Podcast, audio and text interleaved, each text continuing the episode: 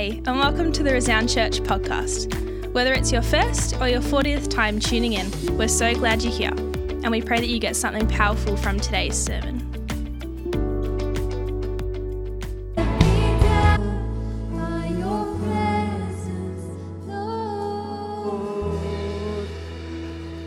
Father, we thank you that we're able to be together in this place. And Lord, as you've encouraged us, you know, we have an arrow that needs to hit its mark. And I just pray, Father, that for each and every one of us, we would understand what that means and how it's outworked in our life. That we wouldn't obsess over the times that we've made mistakes or missed the mark, but that we'd focus clearly on the thing that you've called us to do and work towards that in Jesus' mighty name. Amen. Amen. You may be seated. Thanks, guys. Well, welcome. Good morning. How is everybody? Loving Melbourne's summer weather? Apparently, the first week in February is the warmest, uh, uh, the warmest uh, week in summer normally don't think that's going to be the case anymore. It's um, somehow been affected by uh, cold winds, rain, and like Antarctic winds, hey? Um, for those of you wondering, Ruth is at Maroondah this morning, Mason is at home watching TV.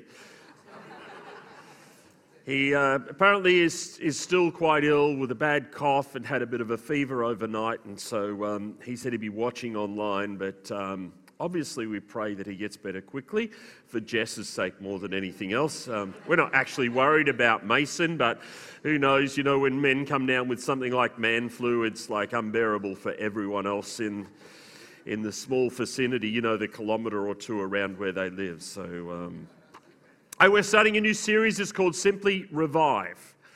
Uh, we'll be talking about that over the next few weeks, and I want to talk to you about it this morning just briefly. Um, it's a simple concept. And you know, we do it all the time with, at our place with indoor plants. What happens is the plants come to us in good condition and they stay in good condition for a while. And then uh, gradually, slowly, the leaves start to wilt. They've got flowers, they start to die.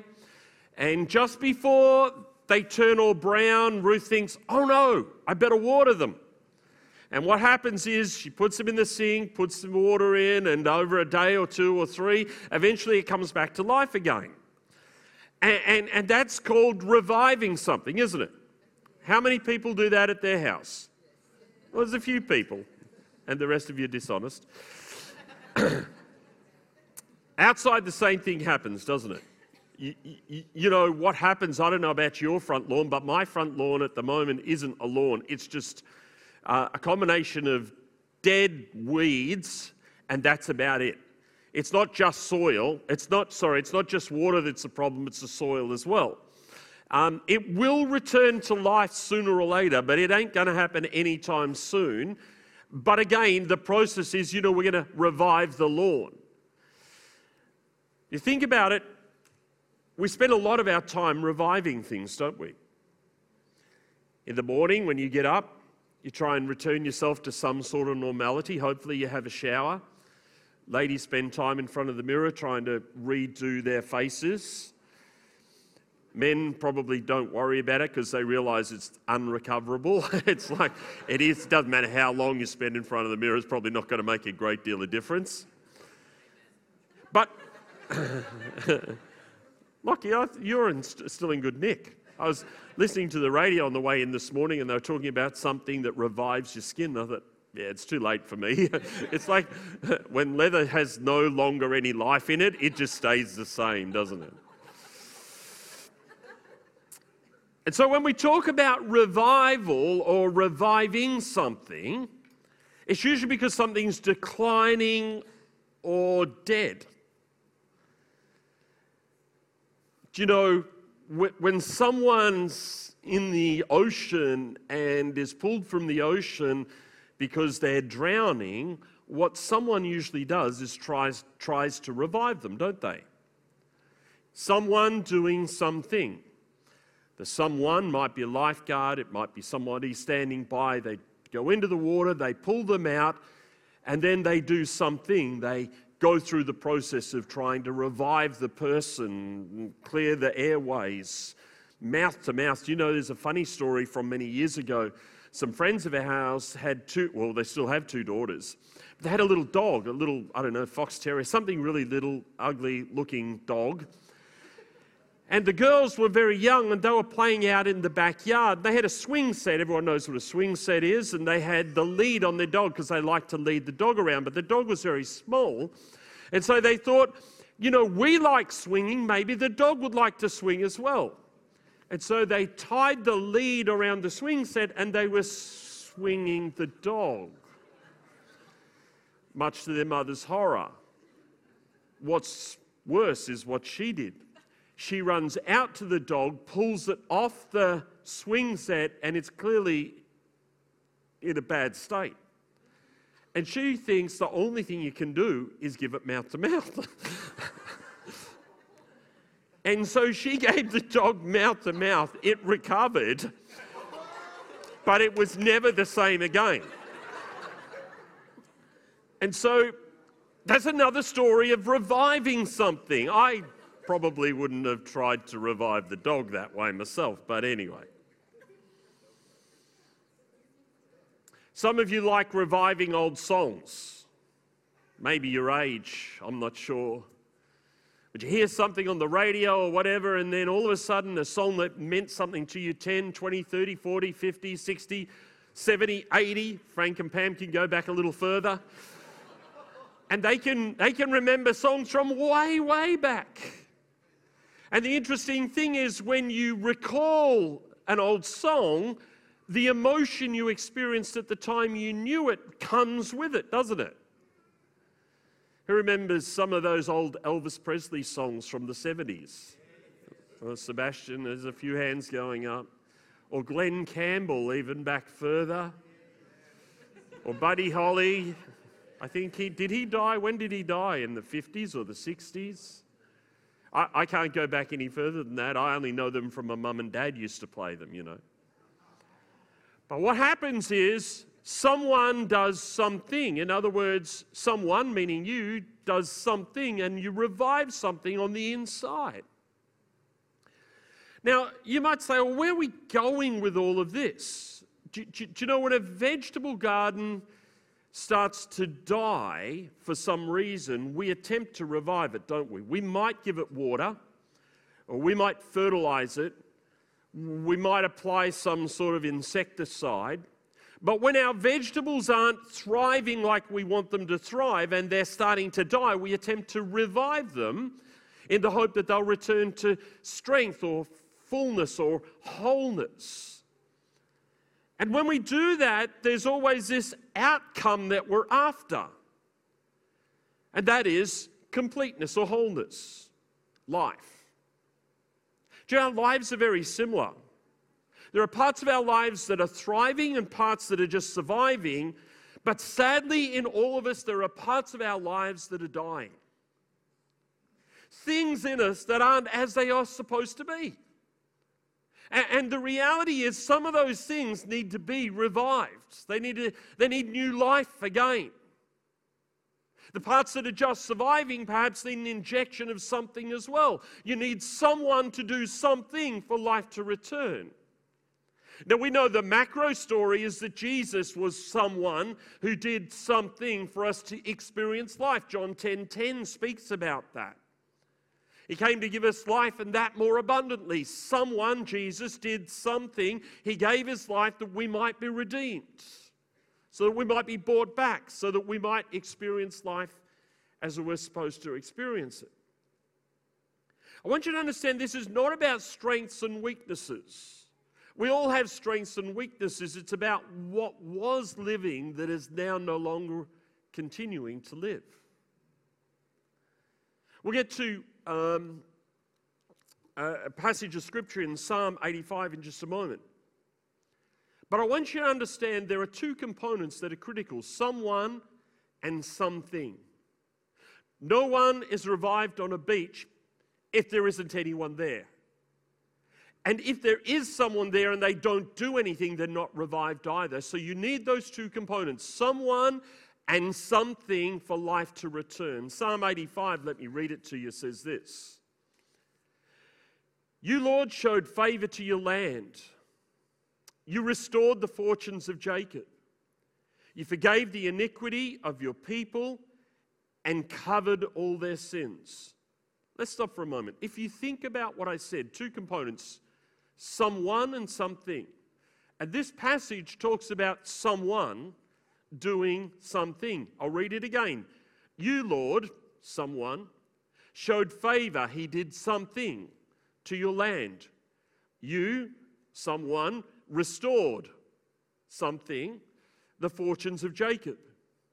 You forgave the iniquity of your people. I think you're getting it. Someone, something, and covered all their sins. You set aside all your wrath and turned from your fierce anger. And then this, this cry Restore us again, God our Savior. In other words, someone do something. Will you be angry with us? Uh, sorry. Restore us again, God our Savior, and put away your displeasure toward us. Will you be angry with us forever? Will you prolong your uh, anger through all generations. Will you not revive us again that your people may rejoice in you? So, what you've got is people in a relationship with God and they know they've done the wrong thing. They know they're suffering as a result of their own actions. And they're crying out to God, saying, God, do something for us so that we can live again as, we, as was intended for us, so that we can be revived, if you like. And the reality is that's what happened time after time. It was like a cycle for the Israelites. They would, God would do something and redeem them or buy them back or revive them, and things would go well for a while, and then they'd fall into sin again. And what would happen is they'd start to decline, they'd start to die. The reality is they'd be in, in, in all sorts of battles, and then they would get to a point of desperation, and the cycle would continue. They'd cry out to God again for Him to do something, and then the cycle goes on on and on and on. And, and, and sometimes we think it's unique to the Israelites. No, no, it's the same for us. It happens in a macro sense, but it happens in a micro sense. Happens to us often, and as a matter of fact, for some, it happens daily. Will you not revive us again that your people may rejoice in you? Show us your unfailing love, Lord, and grant us your salvation. I will listen to what God the Lord says. He promises peace to his people. His faith, let me stop there. Peace is a portion offered to all of us. And the reality is this peace is something God wants to revive in you. It's something that's been purchased for you, granted to you. Peace is something that you can experience. But for some of you, you are uh, uh, uh, what's the what's the, tormented by your thinking, tormented by your circumstances, tormented by your concerns or your worries, and God wants to grant you peace. But someone needs to do something for that to be revived again. Does that make sense? It's a promise. It says, uh, Show us your unfailing love, Lord, and grant us your salvation. I will listen to what God the Lord says. He promises peace to his people, his faithful servants, and, but let them not turn to folly. Surely his salvation is near those who fear him, that his glory may dwell in our land. Love and faithfulness meet together. Righteousness and peace kiss each other.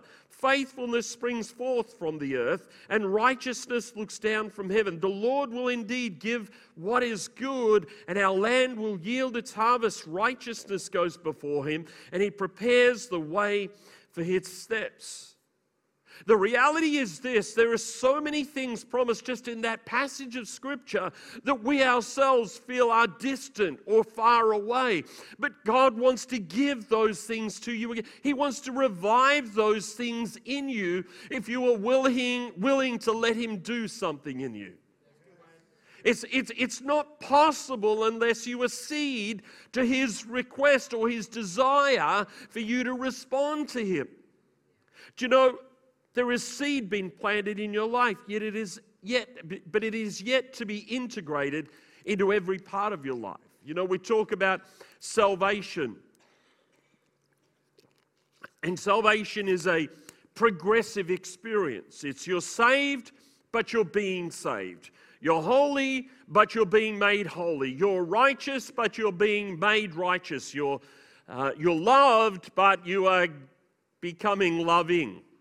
It's, it, it's, a, it's a process, it's, there's progress. In God's sight, we are made perfect because of Christ, but in our, in our uh, experience here on earth, we are being changed progressively. And it happens over time, but you don't just change by sitting in a chair. Someone has to do something for a difference to be made. Paul says we're changed from glory to glory. In other words, we're always moving to becoming more like Christ. We are, uh, we are experiencing the power of God's word progressively. You know, I'll read to you from uh, Mark chapter 4 and verse 1 through to 20, and I'll read it quickly. But it's the parable of the seed, a parable of the sower. And I want you to listen to this and understand that, you know, seed is planted in your life through the Word of God. But the reality is, the seed that's planted in your life isn't a single seed, it's multiple. It's, it, it's, it's in every area of your life. You know, if you take a single seed and you plant it in a vegetable garden, you don't affect the whole vegetable garden, do you? You only affect the area where the seed has been planted. Is that right? Unless it's blackberries or whatever, they take over everything. But that's a, it's an anomaly. And, and you know, too often we think that the Word of God is a single seed somehow permeating every area of our life. Put it this way what if the Word of God is multiple seeds planted in the vegetable garden of your life? In other words, there are some seeds that are flourishing and some seeds that are yet to germinate, yet to produce an outcome. Let me read to you this. Again, Jesus began to teach by the lake. The crowd gathered around him was so large that he got into a boat and sat, sat in it out on the lake well, all the people were along the shore at the water's edge. He taught them many things by parables, and in his teaching, he said, Listen, a farmer went out to sow his seed. As he was scattering the seed, some fell. No, it's, it's more than one seed. Sorry. As he was scattering the seed, some fell along the path, and the birds came and ate it up. Some fell on rocky places where it did not have much soil. It sprang up quickly because the soil was shallow. But when the sun came up, the plants were scorched and they withered because they had no root. Other seed fell among thorns, which grew up and choked the plants, so that they did not bear grain. Still, other seed fell on good soil. It came up, grew, and produced a crop, some multiplying 30, some 60, some 100 times. Then Jesus said, Whoever has ears, let them hear. We know what God has said, but what's He saying to you today? Too often we go back to what God has said in the past alone, and yet God is saying something new and fresh to us today. Too often, what happens is we we experience the benefit of a seed that is planted in our life. We reap a, a, harvest of some, some 30, some 60, some 100 fold. And we think because one area of our life is flourishing, the rest is okay. No, no, no, no. That's not what it's meant. It's not what's meant.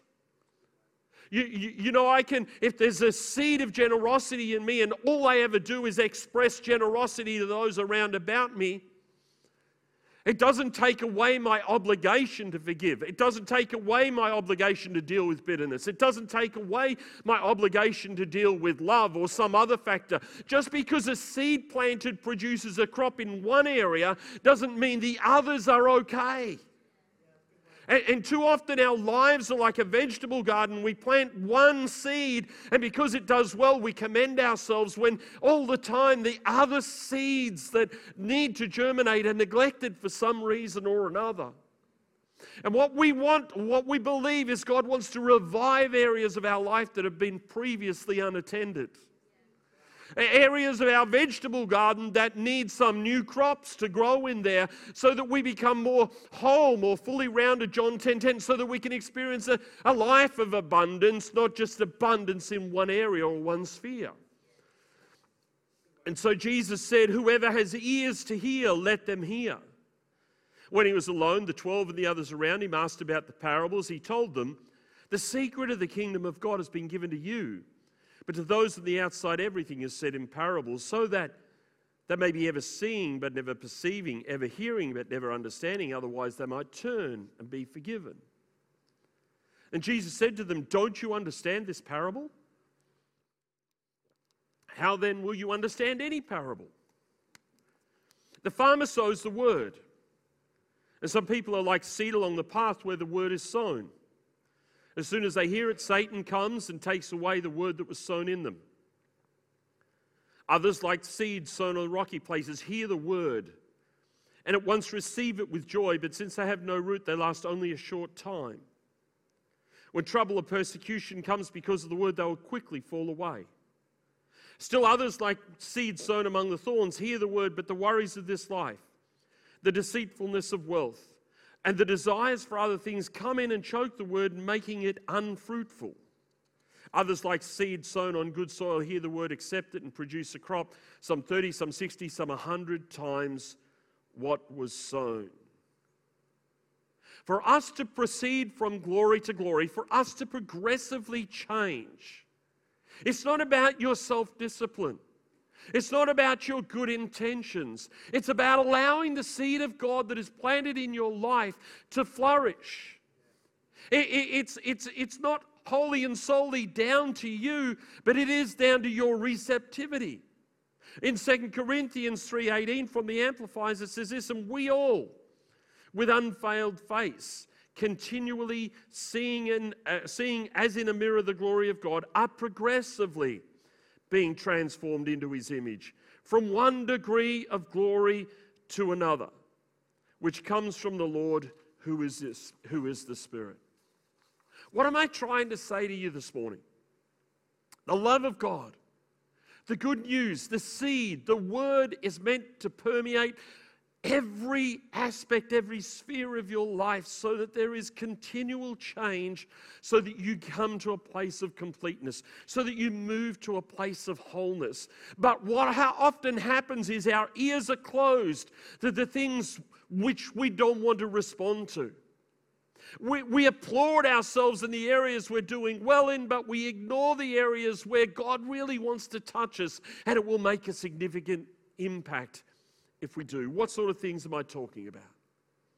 Things like your outlook, your view of others, your view of yourself, your expectation of the future, your reflections on the past, your attitude, your gratitude, your conduct, your conversations, your generosity, your faith, your relationships, your mental well being, your health, your hope, your joy. God wants to revive you, He wants to revive every single part of you. He wants you to feel invigorated, energized, and valued. He wants you to know wholeness, and He wants you to become a light that shines ever brighter. But it requires someone to do something. I want to ask the musicians to make their way back on the stage.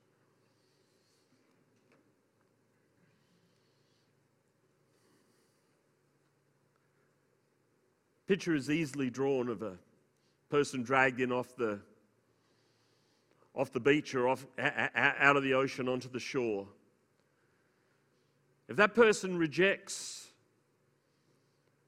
the person attempting to drag them in, it causes trouble for them both.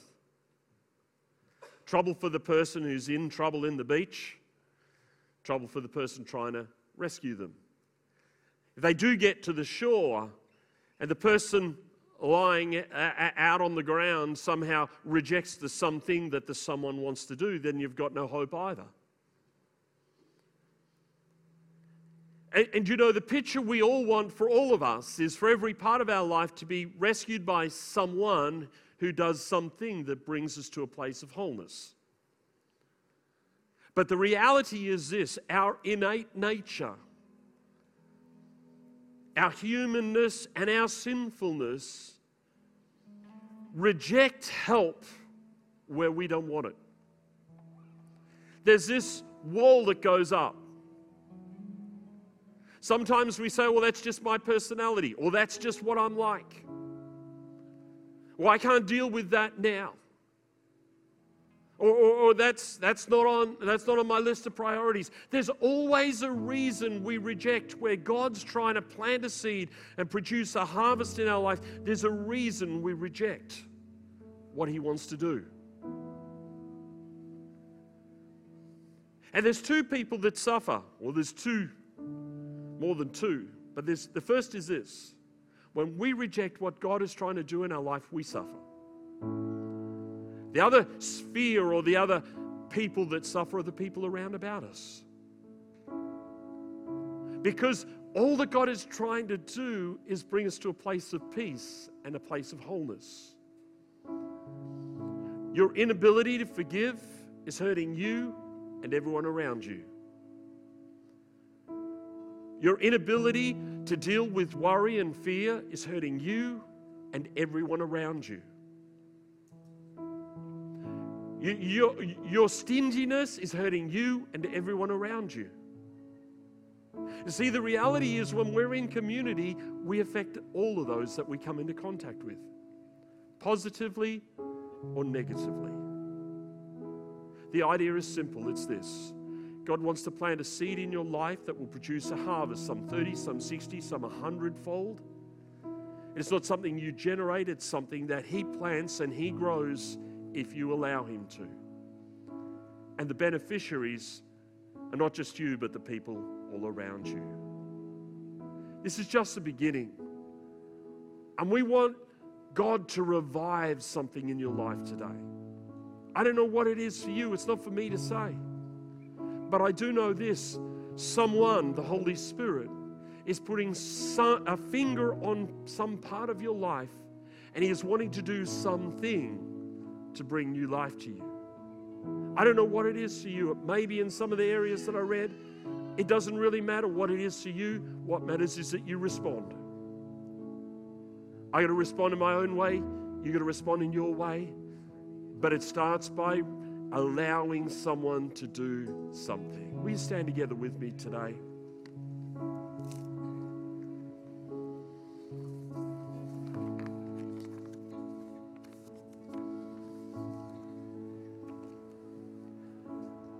Great pleasure in seeing children grow, isn't there? Little babies grow, and you see them so pure, so simple, so life giving. And, and, sometimes we we get disappointed as they get older because things start to creep into their lives that take away some of the innocence. What I'm really saying is, God wants to take you back. He wants to revive areas of your life that produce innocence and pleasure for others. Father, today, do a work of reviving us. Speak to us in the areas of our life that you want to put your finger on. Plant a seed in our lives so that it might produce a crop some 30, some 60, some 100 fold over. Whether that be in love, whether it be in grace, whether it be in forgiveness, whether it be in our outlook or our attitude, uh, uh, uh, the way we care for others, whether it be in encouragement, whatever it is, Lord. Plant a seed in our life and let it grow that it might benefit us but also benefit those around about us. Do a work of reviving us, we pray today the transformation might come to our life, that you might be honored, that you might be glorified, and that we might do well as a result. Father, we commit ourselves to you today. We ask that you'd watch over us and minister to us. In Jesus' mighty name,